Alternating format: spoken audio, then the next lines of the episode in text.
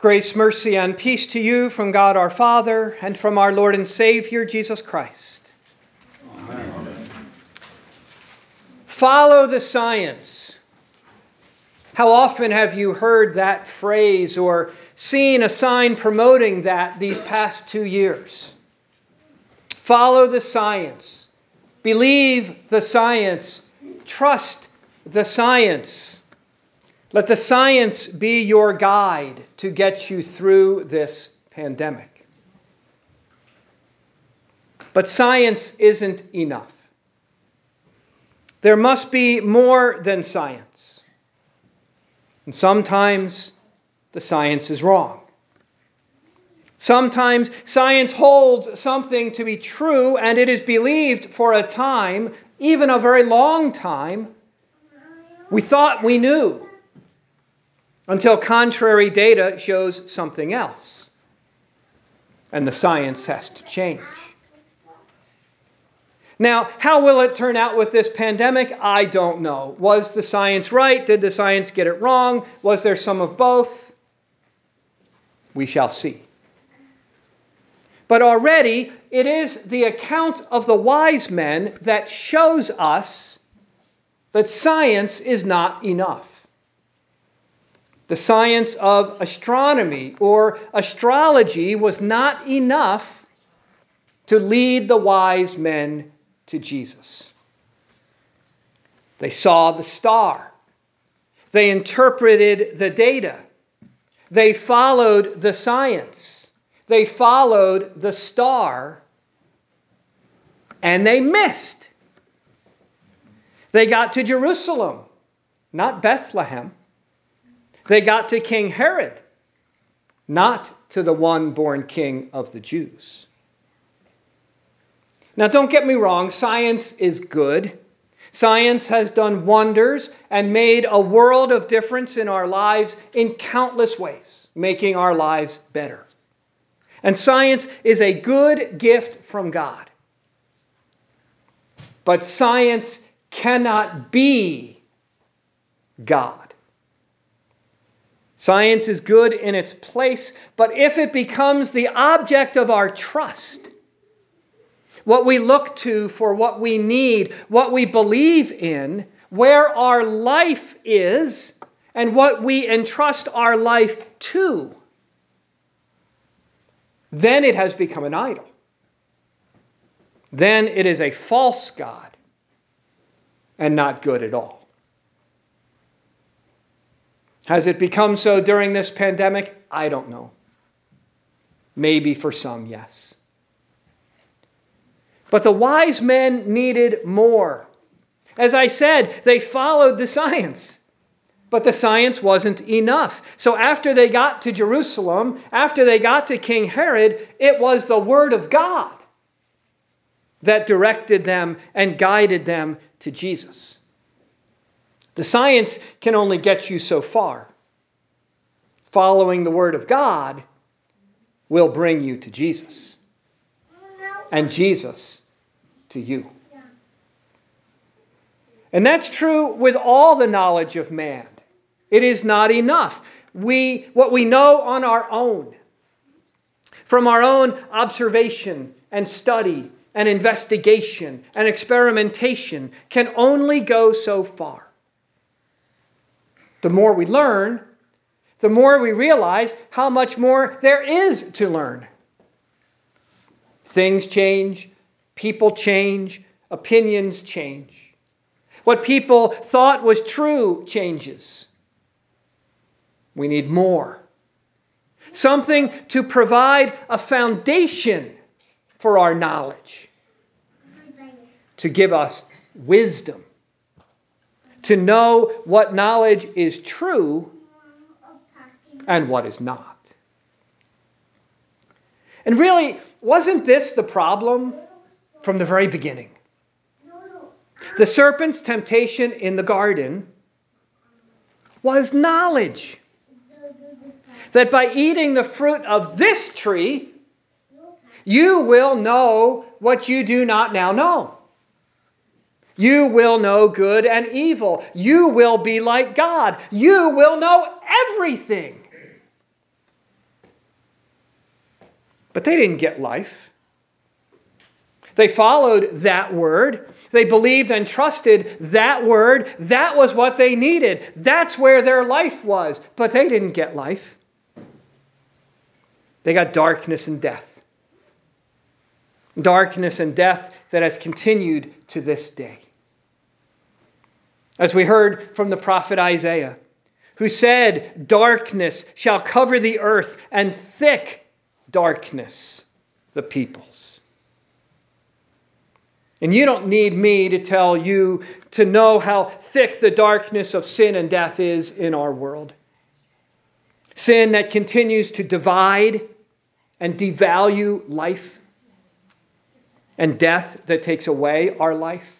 And science has not been able to change that or fix that. In some cases, has even made it worse. We need more.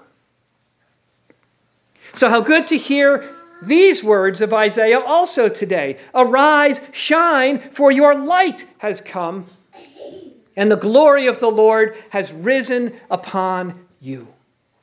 God has not left us in the darkness of sin and death. There is light, and so there is life. And that light is His Word. His Word promising life and salvation, and then that Word made flesh who came and accomplished it. That Word gave life and light to Adam and Eve, and it gives light and life to us. And as we just celebrated for the 12 days of Christmas, that light has come. The glory of the Lord arose and came and lies as a baby in a manger and sits on Mary's lap and stands in the Jordan with sinners and eats and drinks with outcasts and unwanteds and finally ascends across to hang in the darkness with all of our dark and shameful sins and die our death.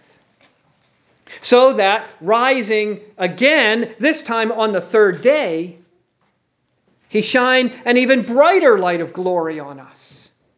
The glory of the forgiveness of our sins, the glory of the defeat of death and the conquering of hell, and the one whose temptation plunged us into this world of darkness and death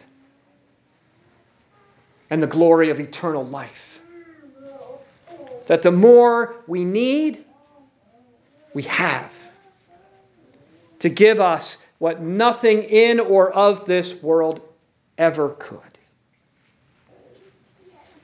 Seems to me that's something worth following, which is what the wise men followed after they got to the wrong city and the wrong king, it was the word of God that set them on the right path. To go to Bethlehem to see the one who would be the king and shepherd of Israel.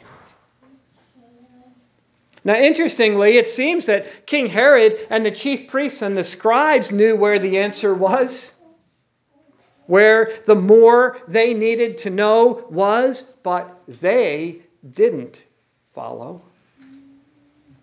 The word instead filled them with fear and became what they fought against.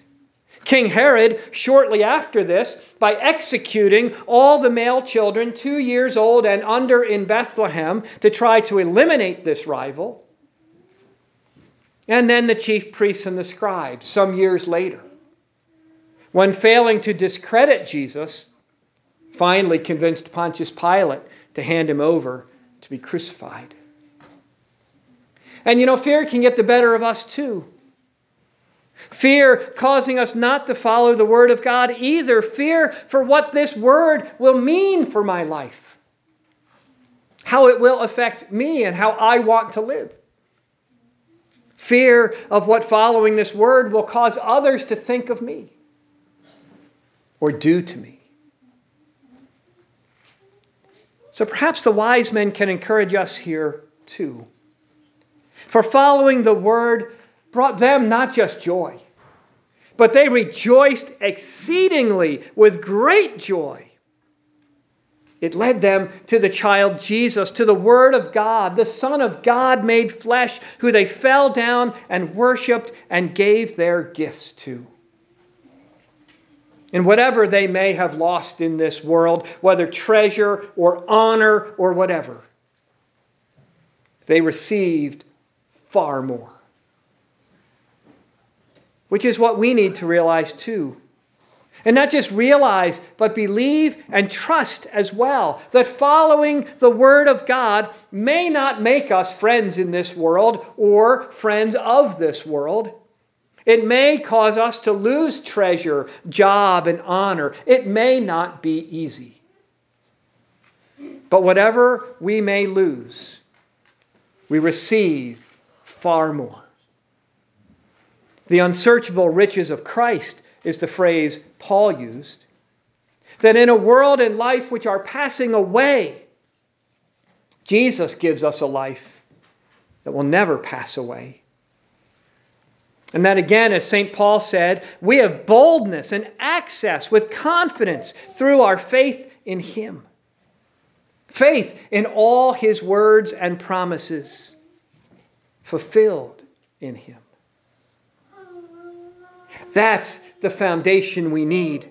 The Word of God proclaimed and the Word of God made flesh to make sense of everything else, to keep everything else in its place and order, to give us the wisdom to know what to follow and what not to follow, to know what is true and what is not, to know what is good and what is not for what we think is good and what the world says is good and what the tempter tells us is good and good for us may not be. And when it comes to the tempter, when, what he's offering us and trying to convince us of is certainly not good. We need the wisdom of God. We need His Word. We need the Word of God to epiphany all of this for us to reveal it to us. And then you will know that these men from the east, they weren't the first wise men, and they won't be the last. But that all who believe and trust the Word of God before and after them are wise men. Because the Word of God makes us wise. The times may change, the location might be different, the gifts brought may be less costly, but the gift received the same. The gift of a Savior, the gift of faith, the gift of life. So, follow the science. That's fine, even good. I'm not trying to make any grand political or moral statements here. But what I am saying is this do not entrust or find your life or hope there.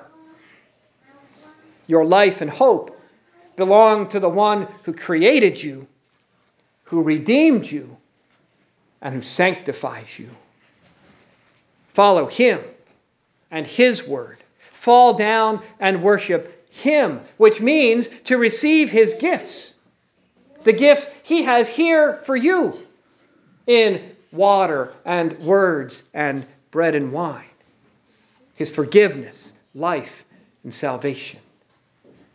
And then when you depart, either this place or this life, whether it's by a virus or something else, or Jesus coming again, you will not depart in doubt or fear, but in joy and peace.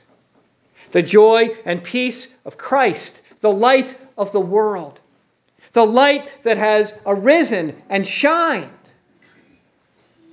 on you. In the name of the Father, and of the Son, and of the Holy Spirit.